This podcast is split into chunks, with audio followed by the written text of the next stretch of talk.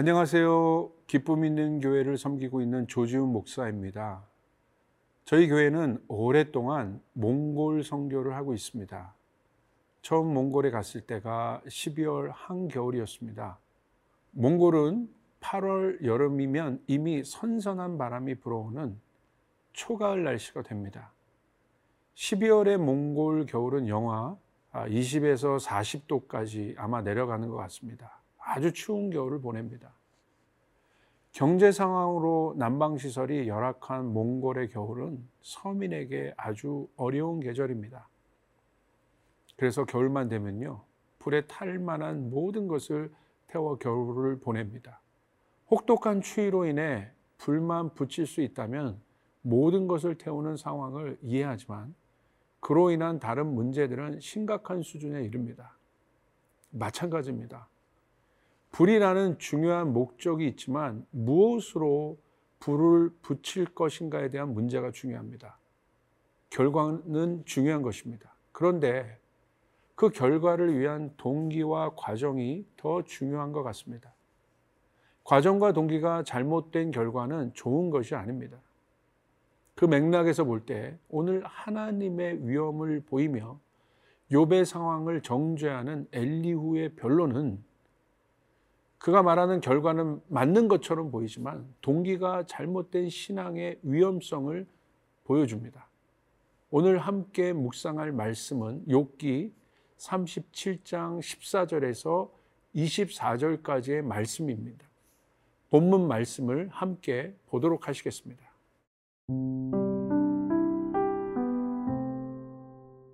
욥기 37장 14절에서 24절 말씀입니다.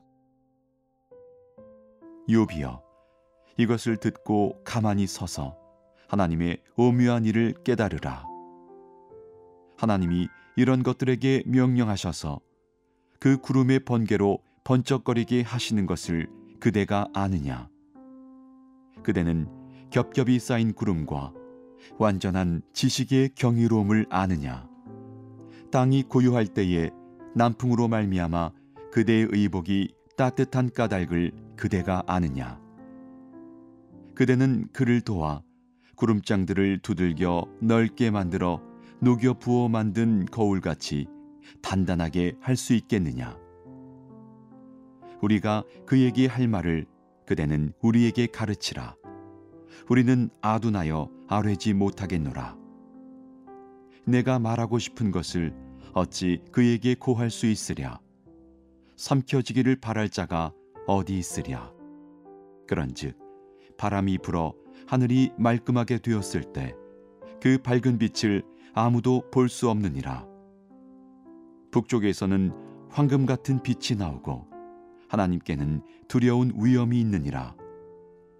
전능자를 우리가 찾을 수 없나니 그는 권능이 지극히 크사 정의나 무한한 공의를 굽히지 아니하심이니라. 그러므로 사람들은 그를 경외하고 그는 스스로 지혜롭다 하는 모든 자를 무시하시느니라. 오늘 14절로부터 20절에 보여지는 하나님에 대한 엘리우의 설명은 다 맞는 말이지만 사실은 그 주장의 동기가 잘못되어 있는 것 같습니다. 14절, 15절 함께 보시겠습니다.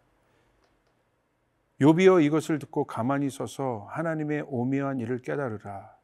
하나님이 이런 것들에게 명령하셔서 그 구름의 번개로 번쩍거리게 하시는 것을 그대가 아느냐. 엘리우는 욥에게 자신이 설명한 자연 현상에 나타난 하나님의 존재의 전능함에 대하여 깨달으라고 말합니다. 하나님이 번개와 천둥과 같은 자연 현상을 통해 무엇을 말씀하시는지 아느냐고 묻습니다. 엘리우가 말하고 싶은 하나님의 위대함과 전능함은 표면적으로는 합당한 설명입니다.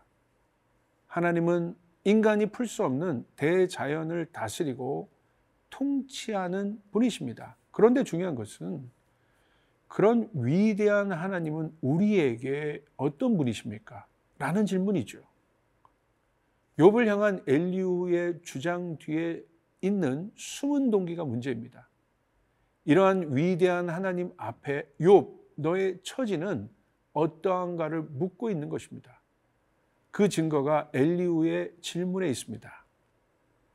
엘리우는 자신의 주장 마지막에 이렇게 묻습니다. 깨달으라 14절에 있고요.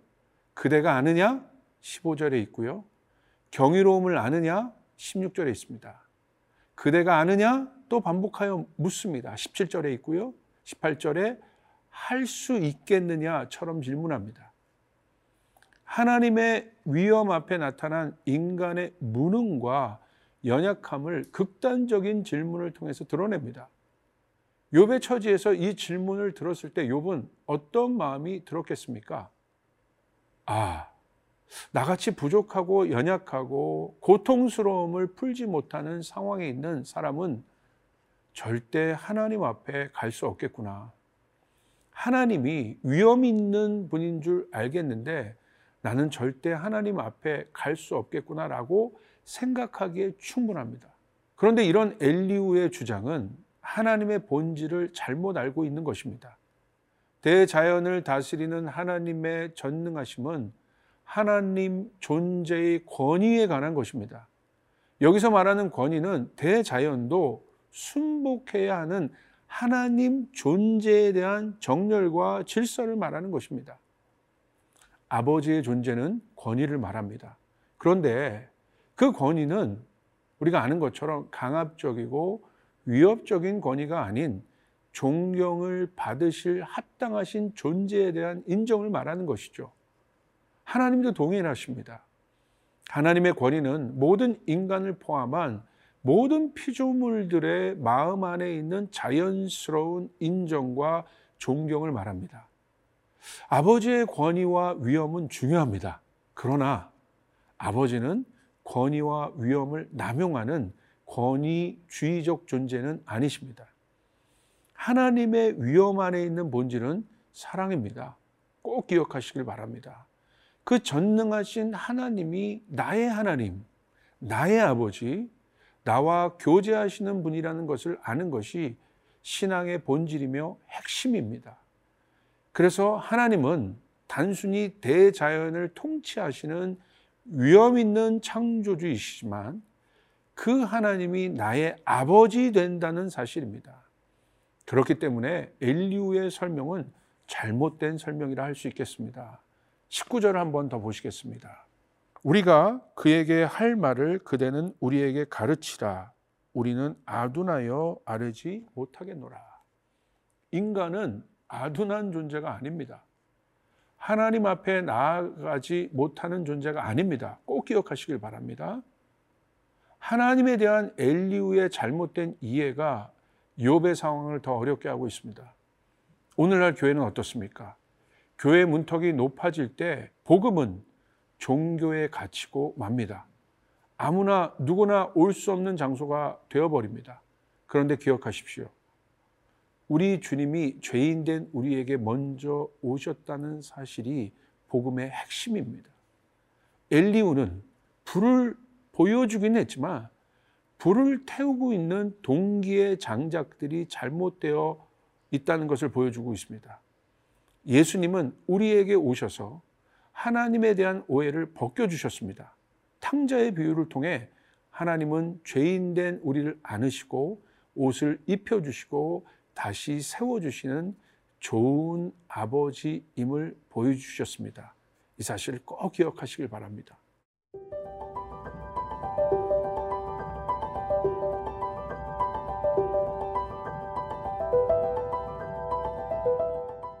두 번째는 하나님 경외함에 대한 것입니다. 23절부터 24절까지의 말씀을 한번 보시도록 하겠습니다. 전능자를 우리가 찾을 수 없나니 그는 권능이 지극히 크사 정의나 무한한 공의를 굽히지 아니하심이라. 그러므로 사람들은 그를 경외하고 그는 스스로 지혜롭다 하는 모든 자를 무시하시느니라. 23절을 보면 엘리우는 전능자를 찾을 수 없다고 말합니다.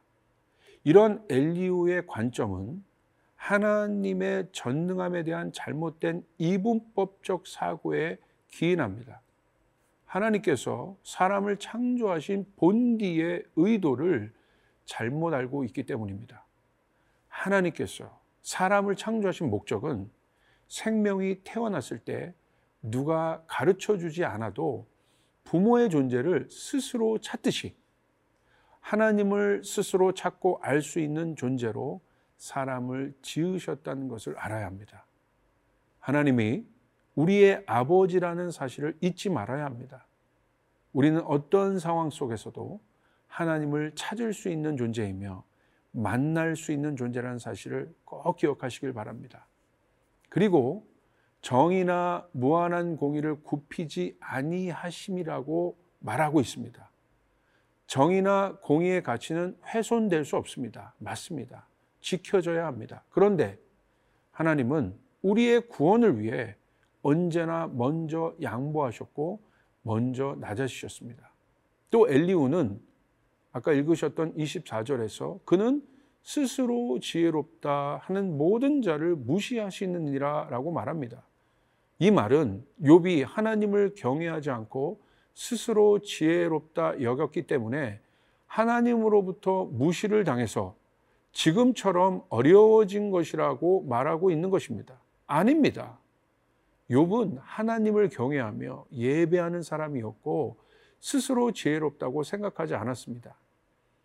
엘리우가 바라보는 하나님의 위험은 잘못된 동기로부터 출발된 경외함입니다. 오늘 하나님 앞에 나아갈 때 아니면 고난과 어려운 처지에 있는 사람들을 볼 때 엘리우와 같은 마음이 없는지 점검해야 합니다. 하나님은 위험이 있으시지만 그 위험 안에 본질은 절대적 사랑이라는 사실을 깨닫고 하나님께 나아가는 것이 중요합니다.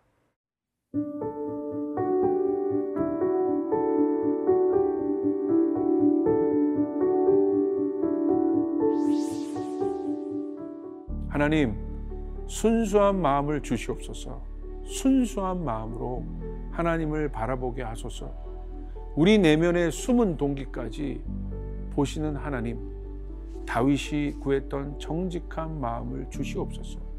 섞인 마음이 아닌 오직 신랑만을 구하는 신부의 마음을 주시옵소서.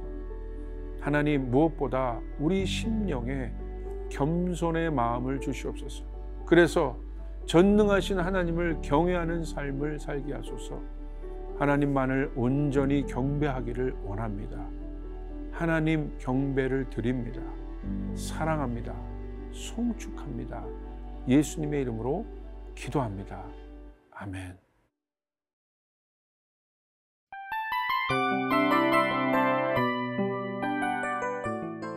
이 프로그램은 청취자 여러분의 소중한 후원으로 제작됩니다.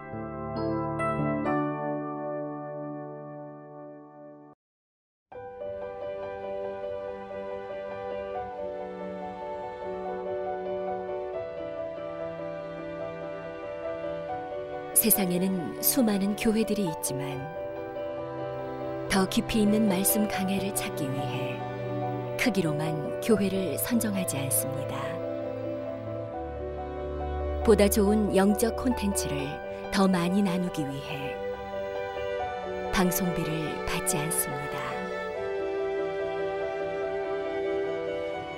1년 365일 복음만 전하고 싶어서 우리는 광고를 하지 않습니다. 온누리의 복음을 땅끝까지 CGN TV와 함께 땅끝 선교사가 되주세요.